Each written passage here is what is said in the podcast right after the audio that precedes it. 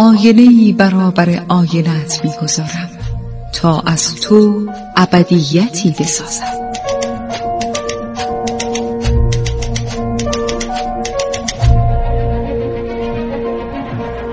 تالار آینه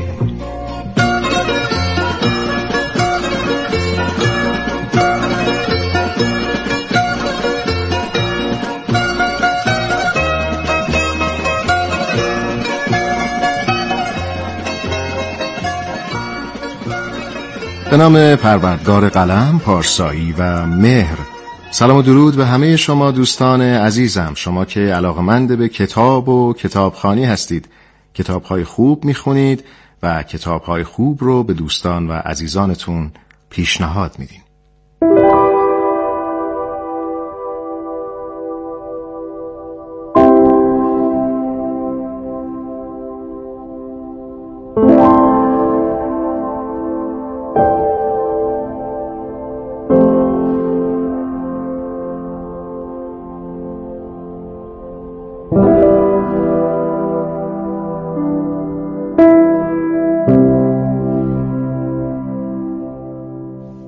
دوستان عزیزم من شهاب شهرزاد هستم با افتخار و فروتنی یک بار دیگه در پیشگاه شما تا با هم در تالار آینه درباره یک کتاب دیگه حرف بزنیم.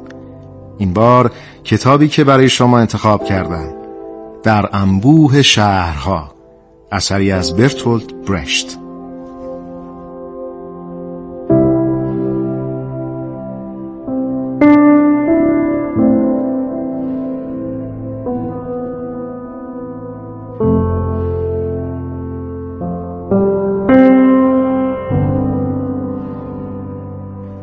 اویگن برتولد فردریش برشت نمایشنامه نویس، کارگردان تئاتر و شاعر آلمانی نمایشنامه های برشت هرچند که داستانند ولی ریشه در واقعیت دارند. برشت بعد از دهه 1930 پرنفوذترین چهره تئاتر بود آنسامبل برینر که در سال 1949 بنیان گذاری شد یک پدیده پس از جنگ بود که طبق نظریات برشت فعالیت می‌کرد و همچنان همین گروه فعالیت داره.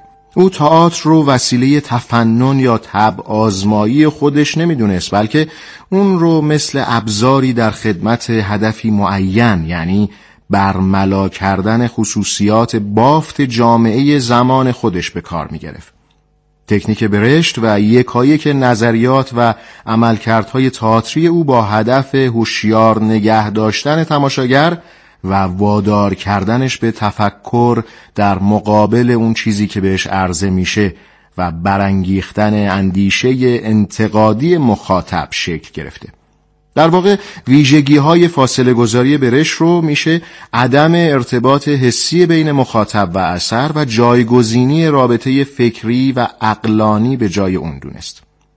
قطع کردن نمایش در جاهایی که امکان رابطه و پیوند حسی نمایشنامه و مخاطب وجود داره همون فاصله گذاری به روش برشته. در این روش سعی نویسنده، کارگردان و بازیگر روایت کردن داستان به جای تجسم کردن اون برای تماشاچیه و در صدد برانگیختن قوه تفکر تماشاگره و او رو به تقابل با اون چیزی که بر روی صحنه نمایش داده میشه وامی داره.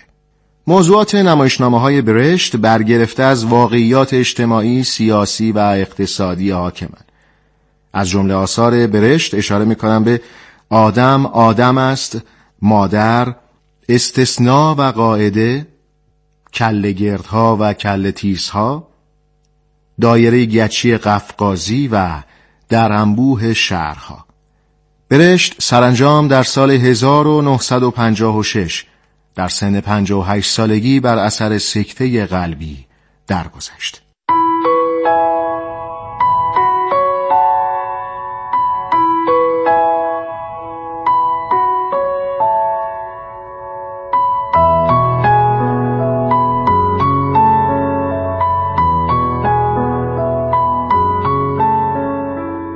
در انبوه شهرها نمایشنامه زیبا و خوندنی از برتولد برشته زیبایی آثار برشت در حدی بود که ژان پل سارتر فیلسوف و نویسنده شهیر فرانسوی از او به عنوان بزرگترین نمایشنامه نویس معاصر یاد کرده. داستان نمایشنامه در انبوه شهرها در سال 1912 و در شهر شیکاگو اتفاق میافته و به مبارزه تن به تن دو مرد می‌پردازه که هیچ گونه توضیحی برای دلیل این مبارزه ندارد. برشت در مقدمه تقریبا تمام نمایشنامه های خودش یادداشتی مفصل نوشته یادداشتها هم به صورت توضیح و تفسیر هم به صورت دستور کار کارگردانی و هم بیان کوتاهی از ماجرای نمایشنامه برشت در توضیحات مفصل برای این نمایشنامه به طور واضح میگه که اساس این نمایشنامه مبارزه بکس و رقابته تلاش دو انسان برای نزدیک شدن به یکدیگر تلاشی چون پیکار سخت که نتیجه آن نابودی دو طرف است. برش می نویسد که در انبوه شهرها را بیشتر در هوای آزاد نوشته است و محیطی را که این نمایشنامه در آنجا خلق شده محیطی در دل طبیعت توصیف می کند نویسنده در مورد یکی از اساسی ترین نکات این نمایشنامه یعنی در مورد ترکیبات و اصطلاحات اون می نویسه لغات رو با هم می آمیختم یعنی صحنه ها را فقط با کلماتی که حالت و رنگ مشخصی را تدایی می کرد به وجود می آوردم.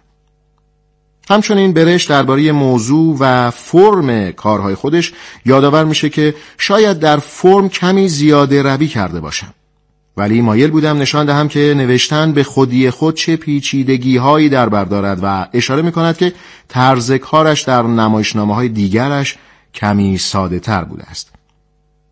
نام این نمایشنامه به در جنگل شهرها هم معروفه.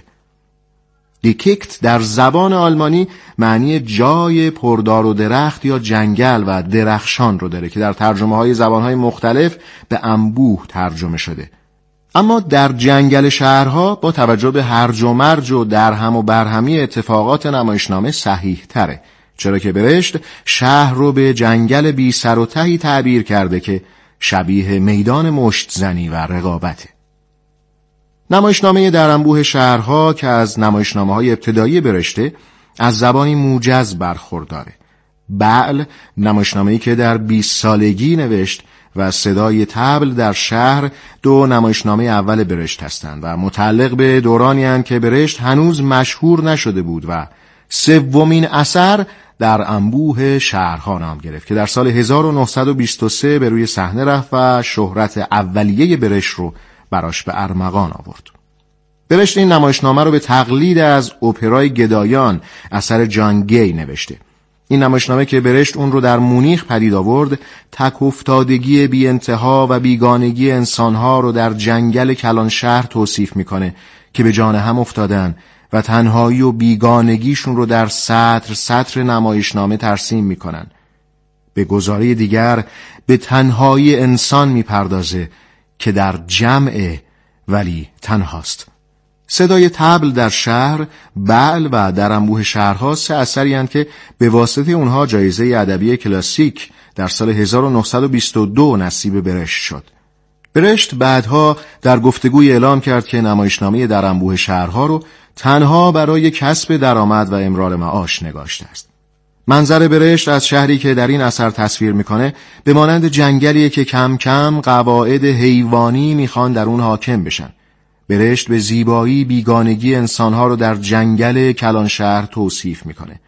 نمایشنامه سراسر تحقیر سرمایهداری جهل و روشنفکر نماییه و به شکلی انتقام برشت از جامعه و آدمهای سطحی هم روزگار خودش.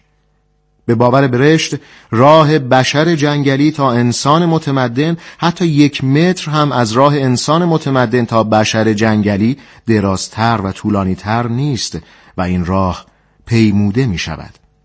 اولین ترجمه ای که از آثار برشت به فارسی صورت گرفته طبق اطلاعاتی که در کتاب باستاب ادبیات آلمانی در ایران آمده ترجمه در انبوه شهرهاست که در سال 1341 توسط دکتر عبدالرحمن صدریه صورت گرفت.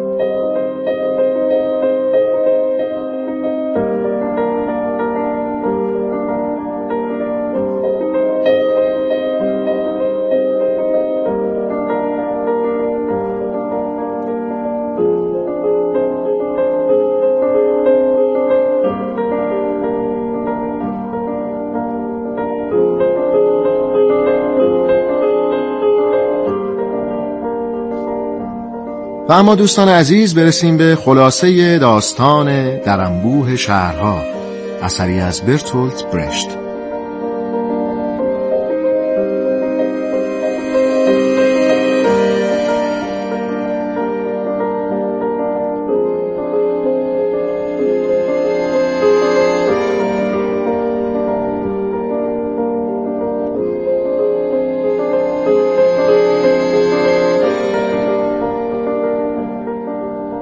داستان در سال 1912 در شهر شیکاگو میگذره و مبارزه بیدلیل دو مرد رو روایت می‌کنه. انگیزه این مبارزه مبهمه و چیزی رو اثبات نمی‌کنه و بیشتر شرح دشواری های این مبارزه مد نظر نویسنده است. چرا که دو مرد اصلی اقدامات مختلفی انجام میدن تا دیگری رو به درد سر بندازن. خانواده حریفشون رو به این مبارزه وارد می‌کنن. دارایی های یکدیگر رو به خطر و حتی نابودی میرسونن. و به هر حال به هر شکلی به هم لطمه می‌زنن. یکی از این دو مرد اسمش شلینکه مردی که صاحب یک چوب بریه و مرد دیگر اسمش جورجه که در یک مغازه کتاب فروشی کار می‌کنه. در ابتدا شلینک برای اینکه جورج کتابی رو به اون نمیفروشه با او وارد منازعه میشه و همین نزاع سبب اخراج جورج از محل کارش میشه. در این بین جورج یک بار شلینک رو وادار می‌کنه تا به کشیش و روحانی شهر بیادبی کنه و این رو به گونه ای برنامه ریزی می‌کنه که چند نفر شاهد هم بیننده این اهانت باشن. کمی بعد شلینک خواهر جورج یعنی ماری رو برای برانگیختن خشم جورج به عنوان منشی خودش در چوب بری به کار می‌گیره و طی یک اقدام عجیب به جورج میگه بابت پایان این مبارزه می‌خواد چوب بری رو به نام جورج کنه. همین کار رو هم می‌کنه و جورج مدتی از پول و مزایای چوب بری که صاحبش شده به سفر میره و ول خرجی می‌کنه. اما در همین حین که جورج به سفر میره شلینگ نامزد جورج جین لاری رو از ادامه رابطه با او منصرف می‌کنه و جین با مردی دیگر به نام پاویان وارد رابطه میشه. خواهرش ماری هم به راه های نادرست کشیده میشه. بالاخره جورج از سفر برمیگرده و می‌فهمه نامزدش جین و خواهرش ماری توسط شلینک گمراه شدن. همینطور مادرش مائه هم بعد از این اتفاقات خونه رو ترک کرده و به جایی نامعلوم رفته. در همین اسنا از اداره پلیس برای دستگیری جورج میان و جورج تازه متوجه نقشه شلینک میشه که چون چوببری رو در آن واحد به دو نفر فروخته بوده و پولش رو گرفته اون رو به نام جورج کرده تا وقتی که قضیه لو رفت جورج دستگیر بشه. جورج به سه سال زندان متهم میشه و در این مدت شلینگ با زرنگی دوباره چوب بری رو به نام خودش می‌کنه. جورج در آخرین روز زندانش طی یک شکایت در روزنامه ها شلینگ رو به گمراه کردن نامزد و خواهرش و همینطور اهانت علنی به یک کشیش متهم می‌کنه. در انتها شلینگ و جورج می‌بینن که خیلی چیزهاشون رو از دست دادن. و حتی دیگه برای دشمنی و نبرد هم توانی براشون باقی نمونده.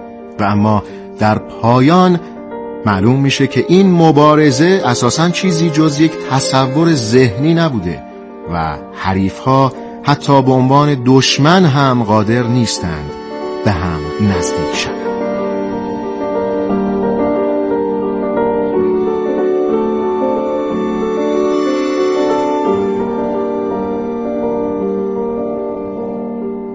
دوستان عزیز این بود خلاصه ای از کتاب در انبوه شهرها اثری از برتولت برشت.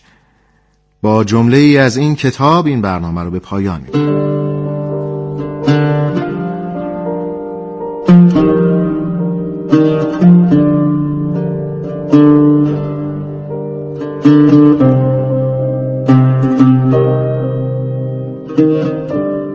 پوست انسان در حالت طبیعیش برای این دنیا زیاده از حد نازک است.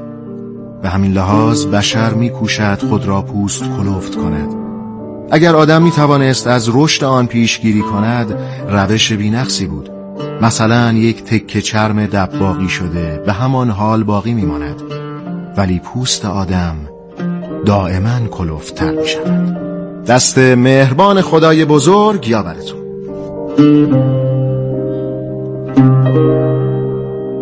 Thank you.